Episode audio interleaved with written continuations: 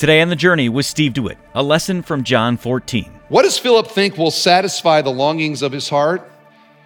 We want to see God. Show us God, and that'll be enough for us. Jesus is in such unity with God the Father, it allows Jesus to say, If you've seen me, you've seen him.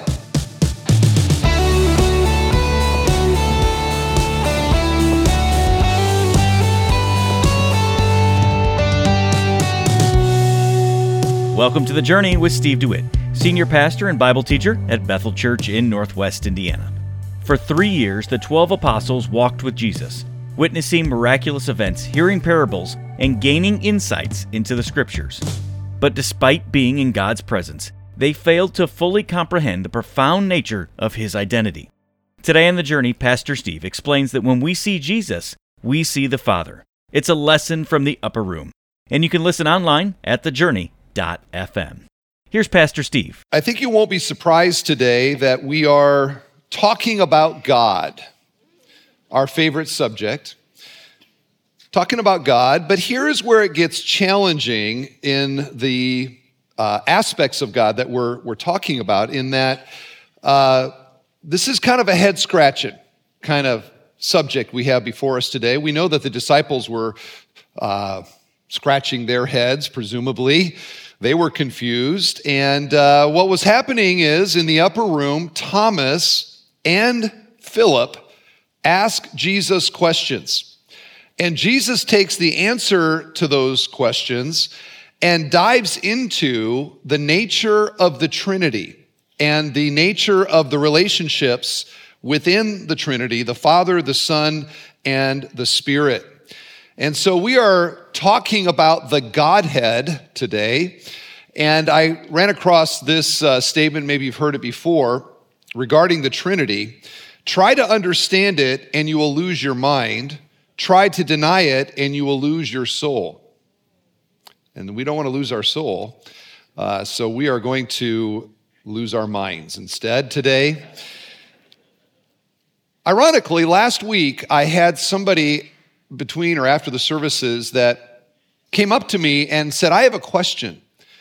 Do you have to believe in the Trinity to be saved? Now, that's an interesting question. You might think about how you would answer that. And I'm going to tell you my answer to that uh, later in the message. I'm just priming it there, so I'm just going to set it right there. We'll come back to that here in a little bit. So we are back in the upper room and we find the disciples bewildered by what Jesus has done and what he has said. They're bewildered by him washing their feet. He is the rabbi, he is their leader, and yet there he is crawling around on the floor washing their feet. The disciples are bewildered by what he said, including the things that we have before us today. And realize that Jesus made these statements to them. They had like seconds to think about what he meant by that and give a response. We've had two millennia to ponder and to think about what Jesus meant, so advantage us.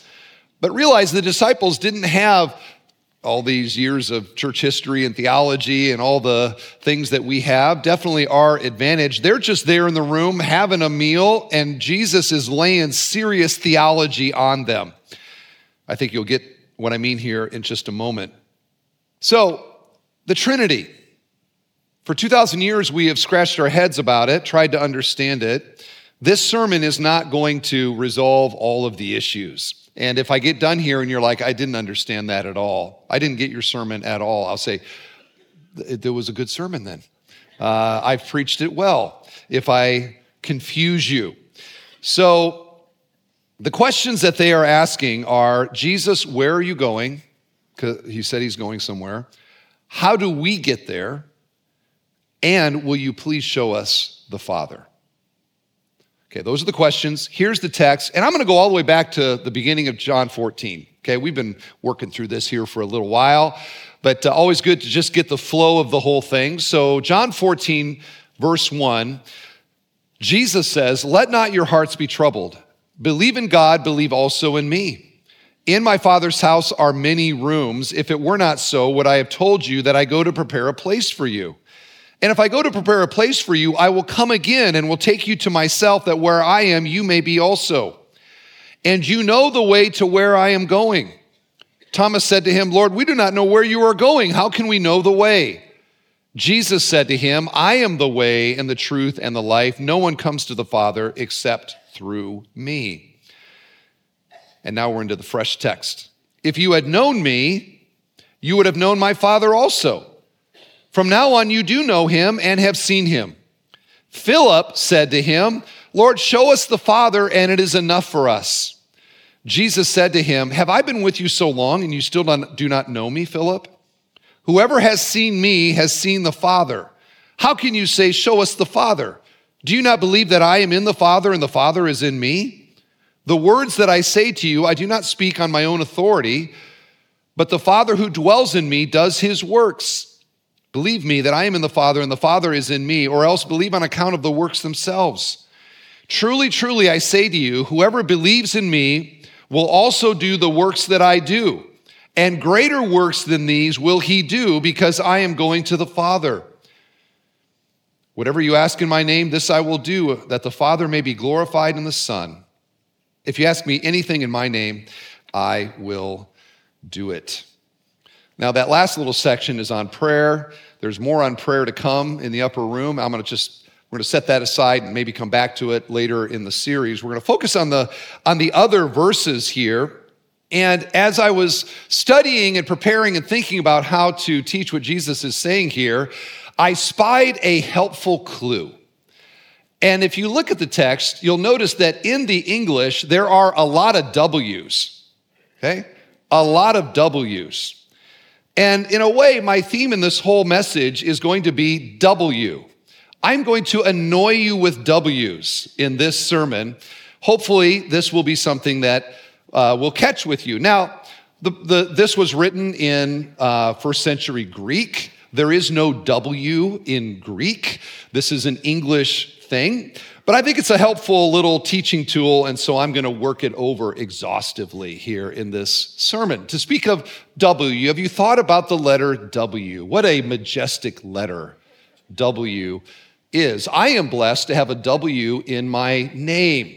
And not only do I have a W in my name, because I am of the Dutch uh, ethnicity, the W is capitalized in my name, which is kind of cool when you think about it. And if you look at my name, you're like, man, I wish I had a name like that with a capital letter, especially a capital W. You might want to think about marrying a Dutchman because the Dutch often capitalize strangely letters that are not the first letter of their name. So D Wit, capital D, lowercase e, capital W, I T T. So cool. So cool. Now, with that said, if you go back to chapter 14, notice that in verses 1 through 3, they are all about where Jesus is going.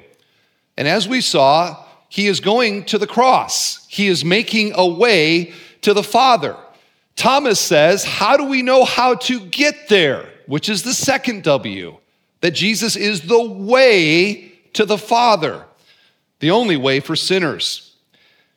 The core of our text here has to do with who, which I might add also begins with a W. Who is Jesus?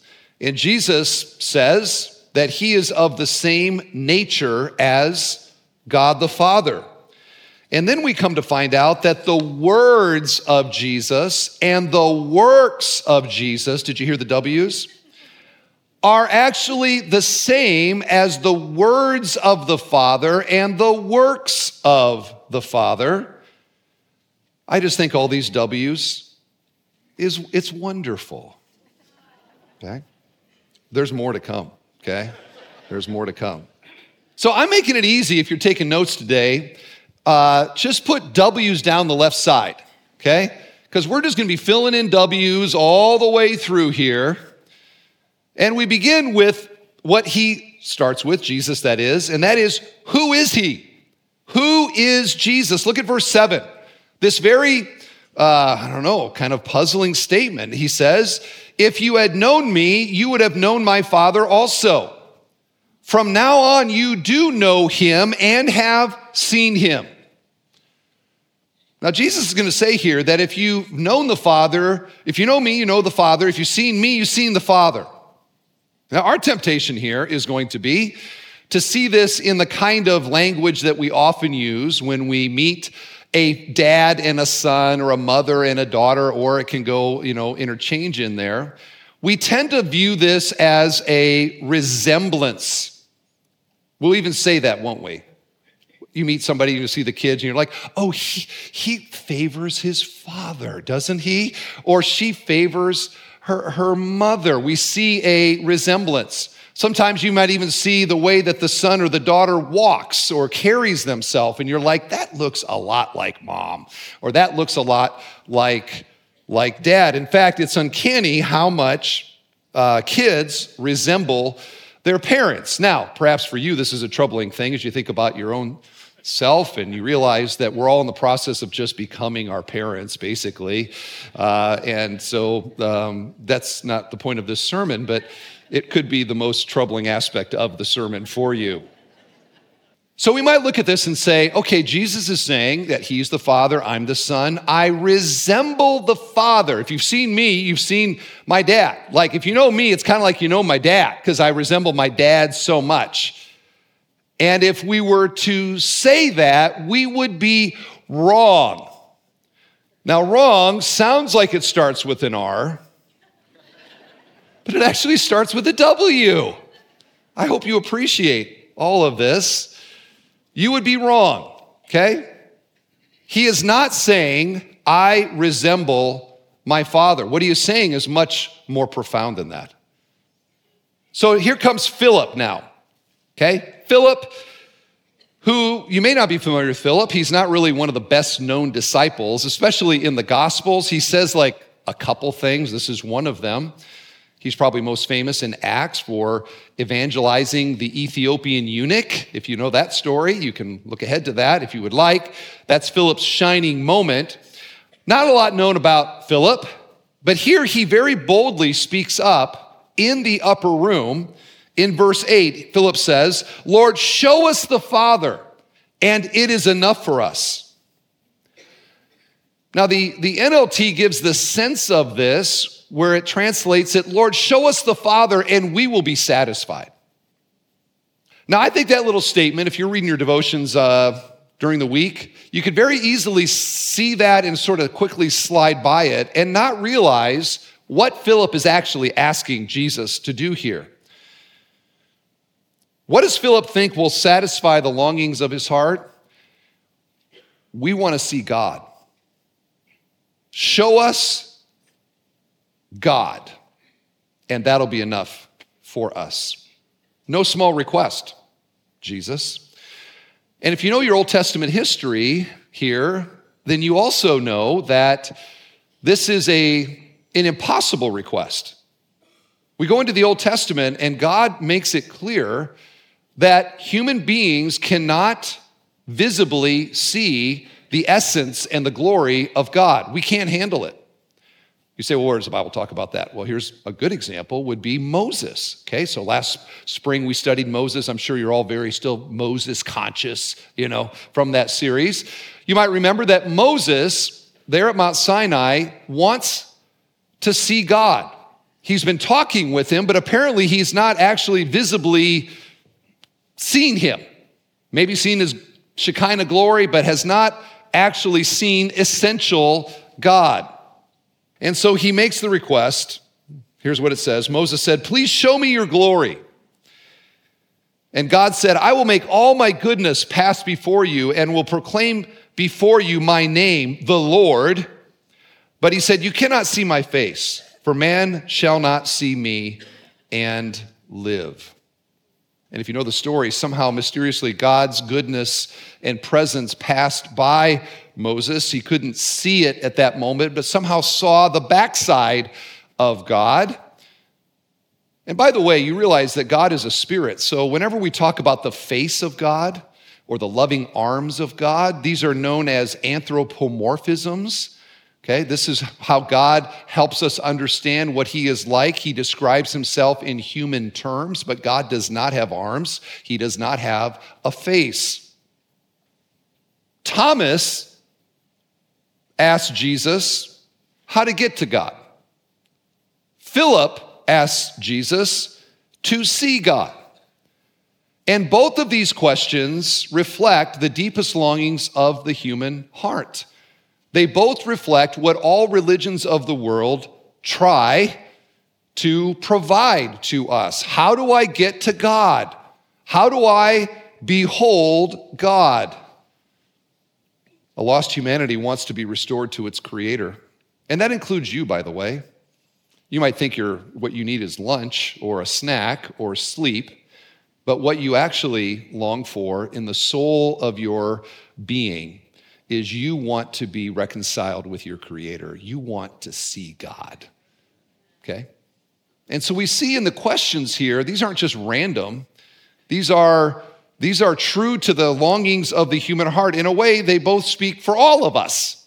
Okay? They speak for all of us and they ask Jesus the deepest troubling questions of our heart. We long for closeness and intimacy. We want to know the way to God. And so you would expect that Jesus would say, Finally, we're on a level. I've been waiting three years to be able to talk with you about this. But that's not how Jesus responds. Look at verse 9. Jesus said to him, Have I been with you so long and you still don't know me? Philip, whoever has seen me has seen the Father. How can you say, Show us the Father? Do you not believe that I am in the Father and the Father is in me? When I was in seminary, I had a professor that whenever a student would ask a dumb question, he would throw chalk at him. And I may or may not have dodged uh, a little chalk in my time with this particular professor. Uh, but it's, it's almost like Jesus does that here. He like throws chalk at Philip, like, really? You're going to ask me that question? You've been with me all this time and you still don't realize who I am?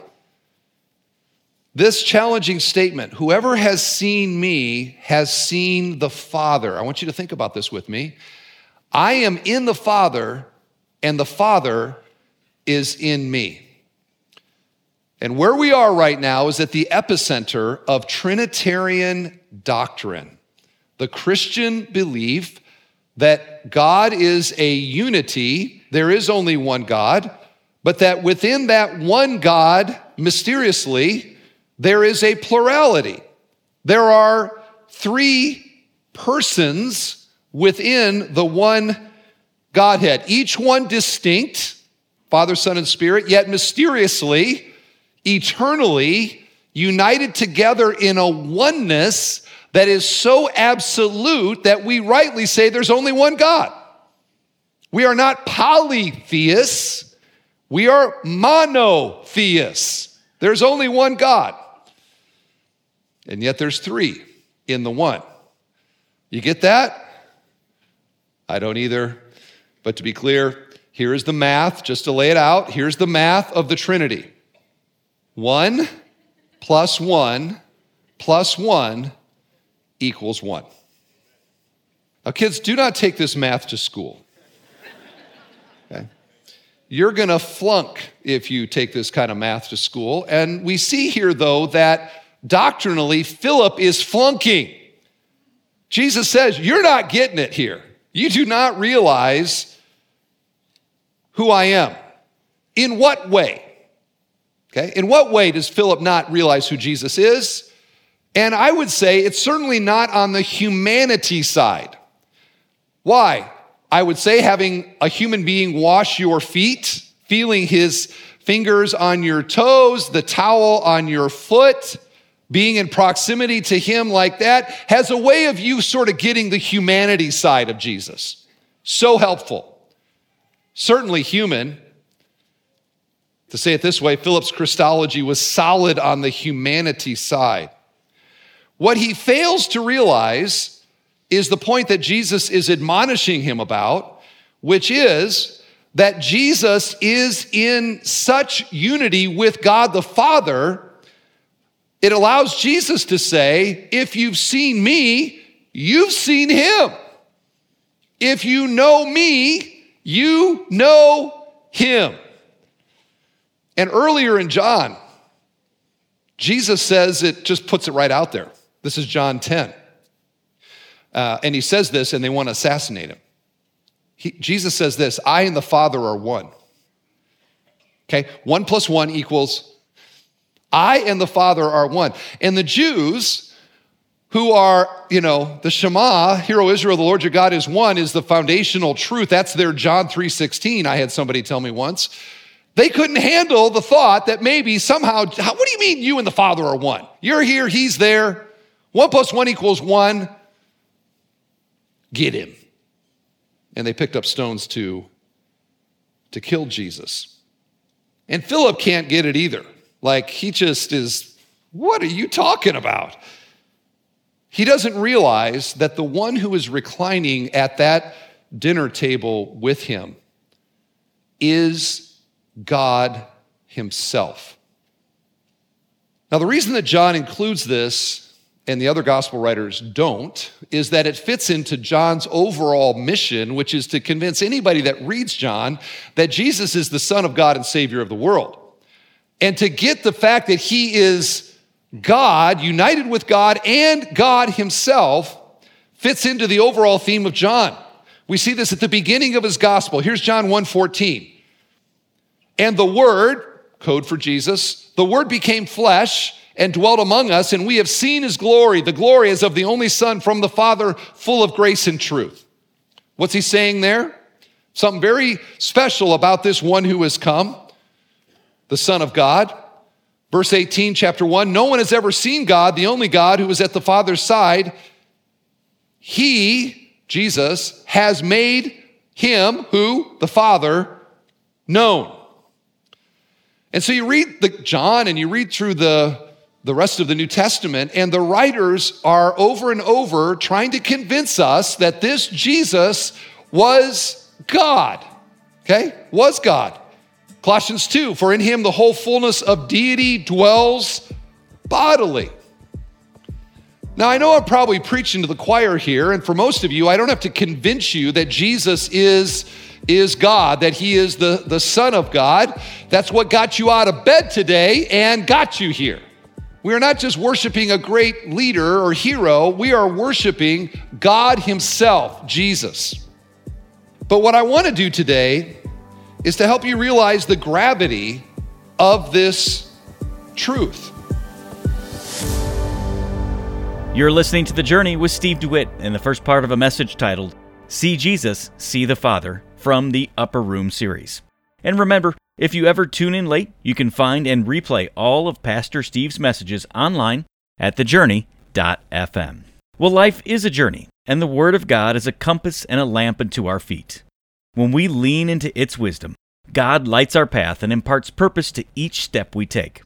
And that's why each day on the journey, we share God's Word with listeners around the country through the radio and the web enabling them to nurture their connection with Jesus Christ, or perhaps accept Him for the very first time. But as a listener supported program, we couldn't do it without you. The journey relies in part on the financial gifts of generous friends just like you, which allow us to share the truth of the gospel to listeners all around the world. So, would you consider giving today? You can call 844 7 Journey. That's 844 756 8763 or give online at thejourney.fm. And when you do, we'll say thanks by sending you Decision Making and the Will of God. It's a book by Gary Friesen. Most Christians have been taught how to find God's will, yet many are still unsure whether they found it. In this book, Friesen examines the prevalent view on God's will today and then provides a sound biblical alternative to the traditional teaching of how God guides us. You can request your copy of this practical book by calling 844 7 Journey. That's 844 756 8763. Or visit thejourney.fm.